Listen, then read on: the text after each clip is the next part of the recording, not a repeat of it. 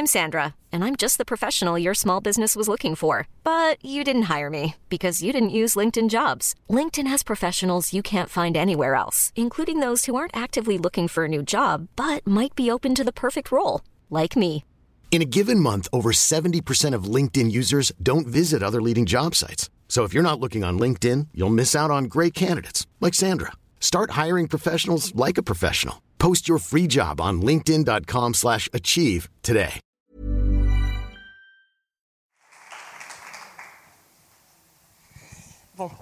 Euh, je suis très intimidée parce que du coup, c'est vraiment, vraiment très gentil ce qui vient d'être dit.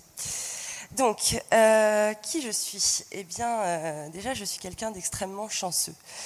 Je suis quelqu'un d'extrêmement chanceux parce que j'ai grandi avec deux parents universitaires, euh, tous les deux spécialistes de poésie, et donc euh, pour lesquels les mots étaient des éléments fondamentaux.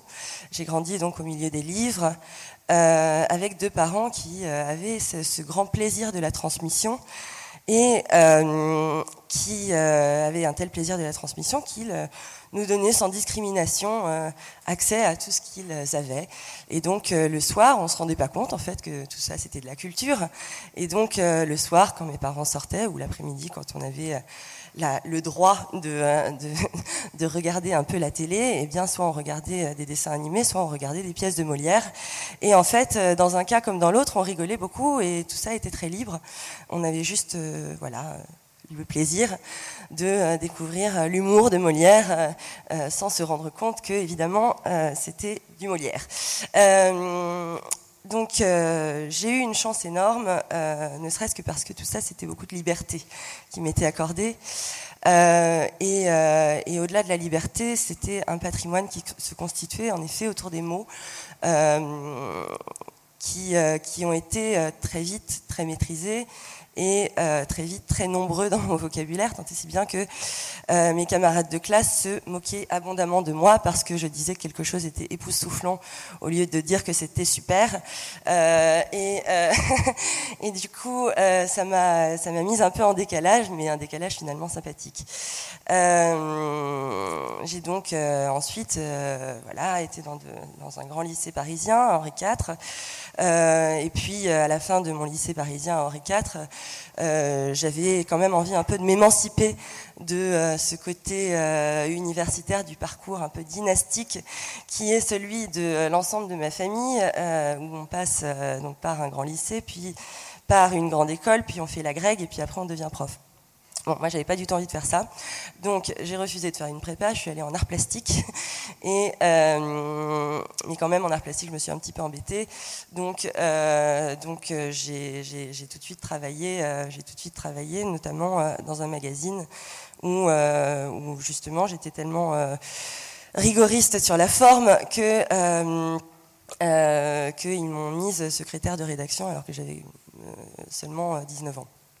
Euh, en parallèle de ça, euh, vu que j'avais décidé de faire la fac et d'être émancipée, eh bien, j'avais aussi décidé d'avoir mon propre appartement et de subvenir à mes propres besoins. Quand même un petit peu d'aide, mais tout de même, j'ai euh, tout de suite voulu travailler en parallèle de, mes études, aussi pour une question de conquête personnelle de ma propre liberté et donc de mériter ça. Car c'est un luxe d'avoir euh, son propre studio quand euh, on a 19 ans. Euh, et donc, donc voilà, j'ai travaillé beaucoup, et notamment j'ai travaillé dans des écoles primaires et maternelles de mon quartier. Euh, et là, je me suis rendu compte en fait que j'avais vraiment, vraiment, vraiment, vraiment, vraiment eu beaucoup de chance dans la vie. Euh, j'ai fait donc, euh, je faisais les cantines et puis le soir venu, je faisais les études pour accompagner les élèves dans leurs devoirs.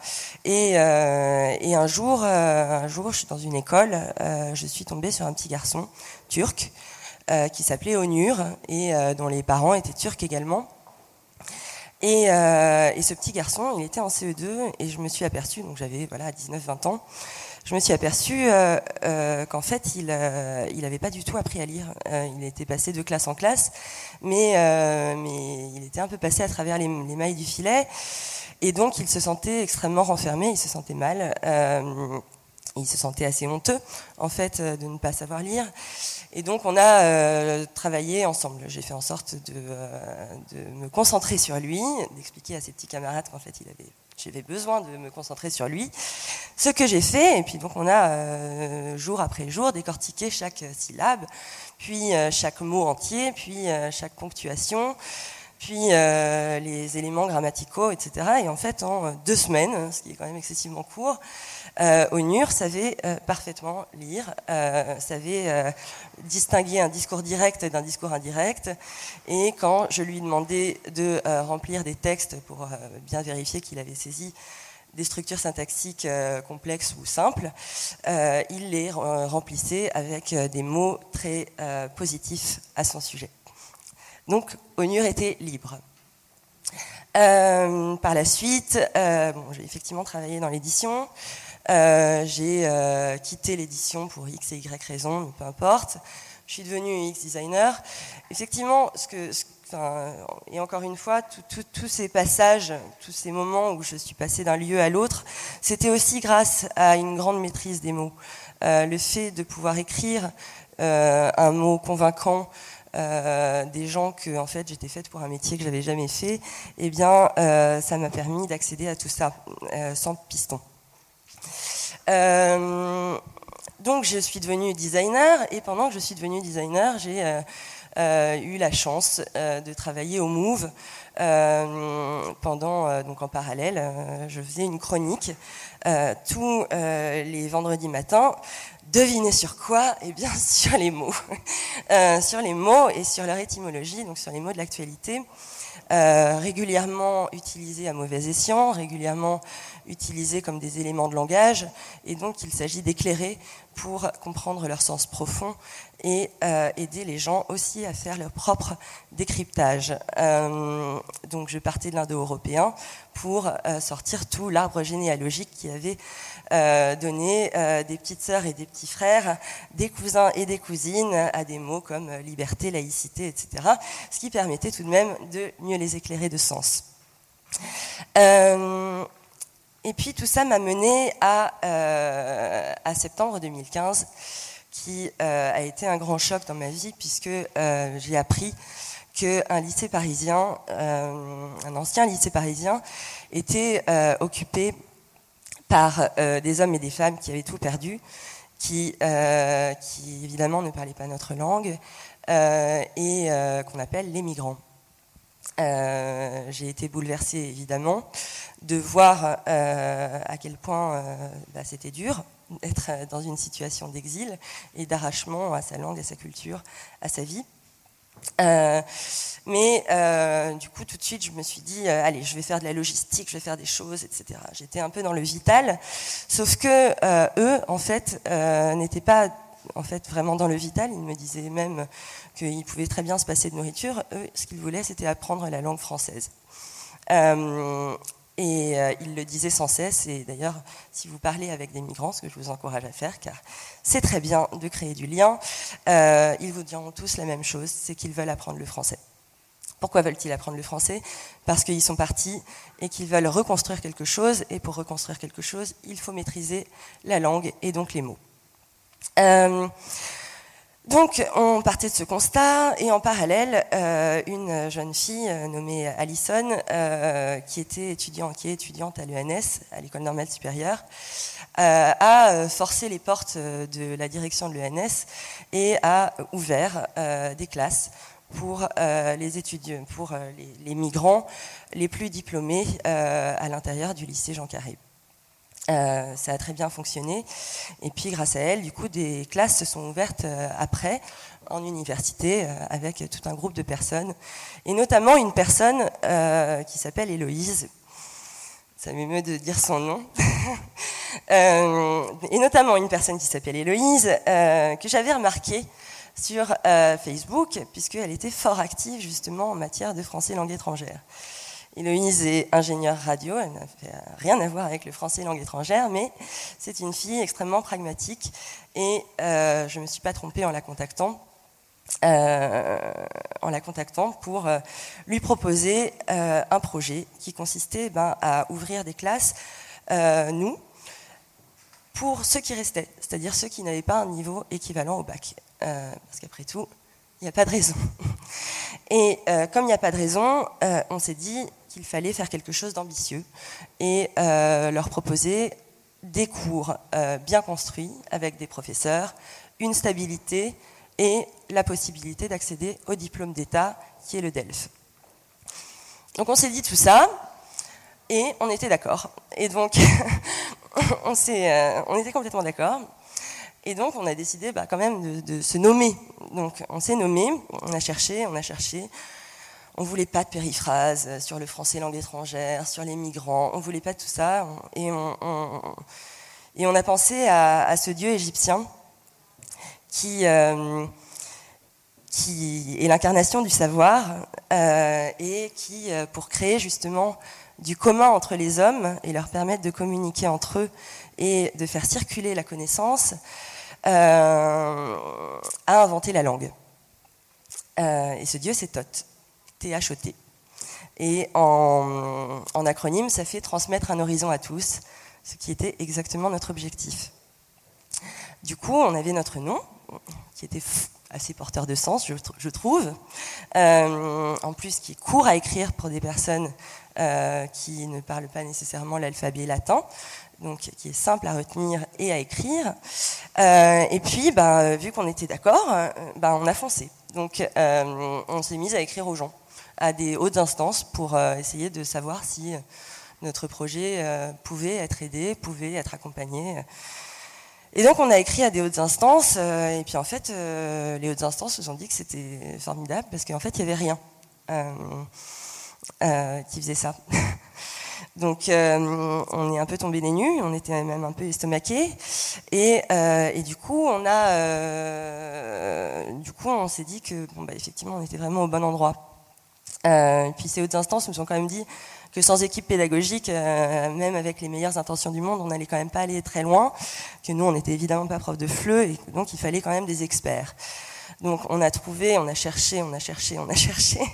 Mais en parallèle de notre recherche euh, d'experts pour diriger la pédagogie de TOT, euh, on a euh, continué à taper aux portes. Donc on a écrit notamment à RFI, Savoir, qui produit des contenus innovants pour enrichir la pédagogie. Ce qui nous semblait très important, c'était non seulement le, la stabilité évidemment qui s'impose pour apprendre, c'est-à-dire un professeur, une salle, et pas 15 professeurs, 15 salles, euh, sortir de l'errance euh, associative, qui certes fait ce qu'elle peut, mais tout de même est une errance et ne réunit pas les bonnes conditions pour apprendre, et par ailleurs associer des méthodologies innovantes pour faciliter et accélérer l'apprentissage du français. RFI a donc euh, accueilli avec un enthousiasme qui nous a surprise. en fait, on a beaucoup été surprise euh, par l'enthousiasme qu'on a suscité. Euh, donc, le principe de TOT et a tout de suite voulu s'associer à nous pour travailler ensemble et travailler également à affiner leur méthodologie. On a continué par la suite à taper aux portes, notamment à TV5 Monde, qui a également des contenus pédagogiques, eux fondés sur l'audiovisuel, ce qui nous semblait fort important également. Euh, et euh, pareil, bah, ils nous ont dit, euh, ils nous ont dit banco. et puis, bah, comme, comme de toute façon, il fallait faire les choses, tout ça, on l'a fait, on l'a fait sans se dire qu'on était culotté. Hein. On l'a fait parce qu'il fallait le faire et qu'il fallait faire les choses bien. on s'est vraiment pas posé la question de est-ce qu'on peut ou quoi que ce soit. Juste, on a fait. Et puis on a euh, contacté la Sorbonne, euh, et la Sorbonne, pareil, euh, bah, tout, voulu tout faire pour nous aider. On a eu beaucoup de chance, et donc aujourd'hui, où on en est? Aujourd'hui, on a une équipe... ah oui, et j'oublie, entre-temps, le duo Héloïse-Judith est devenu un trio. On a été rejointe par Jennifer Leblond, qui est spécialiste euh, de l'innovation sociale et qui a encore multiplié notre capacité de travail qui était déjà fort conséquente euh, et qui a vraiment créé un véritable pilier dans notre équipe. Aujourd'hui, donc, où en est-on? On a une équipe pédagogique qui est absolument brillante, composée de deux personnes qui ont une expérience en matière de français langue étrangère absolument époustouflante. Euh, on a également euh, une équipe d'accompagnement composée d'une personne qui est référente et d'une autre auprès des réfugiés et d'une autre euh, qui sera donc en quelque sorte assistante sociale et d'une autre qui est experte en orientation professionnelle et permettra donc à l'issue de TOT de, de donner une voix concrète aux réfugiés et demandeurs d'asile. On a des bénévoles qui se sont proposés en masse pour compléter l'enseignement des professeurs qui, eux, seront rémunérés, des bénévoles 5 étoiles. Euh, je ne citerai pas de nom, mais j'ai quelqu'un sous les yeux qui, est spécialiste de poésie et qui va, donc euh, aborder la langue française par la poésie notamment. Euh, euh, et, surtout, on a un crowdfunding euh, à la veille duquel euh, nous sommes, c'est-à-dire enfin, à la veille de la clôture duquel nous sommes. Une phrase complexe. Euh, donc, on est à J-1 de la fin du crowdfunding qu'on a lancé. On a réuni 60 000 euros. 60 000 euros, c'est énorme. Euh, c'est 1050 personnes qui ont participé jusqu'ici, euh, des centaines qui ont donné 5 euros et, et quelques-uns qui ont donné beaucoup. Euh, une moyenne de dons à 50 euros, ce qui est tout de même très impressionnant pour un projet euh, qui émerge euh, comme celui que nous portons. on est à 3000 euros de pouvoir ouvrir une, quatrième classe.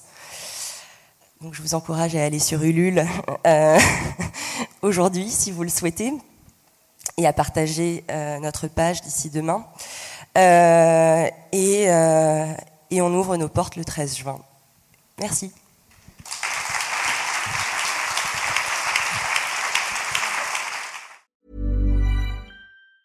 Ever catch yourself eating the same flavorless dinner three days in a row?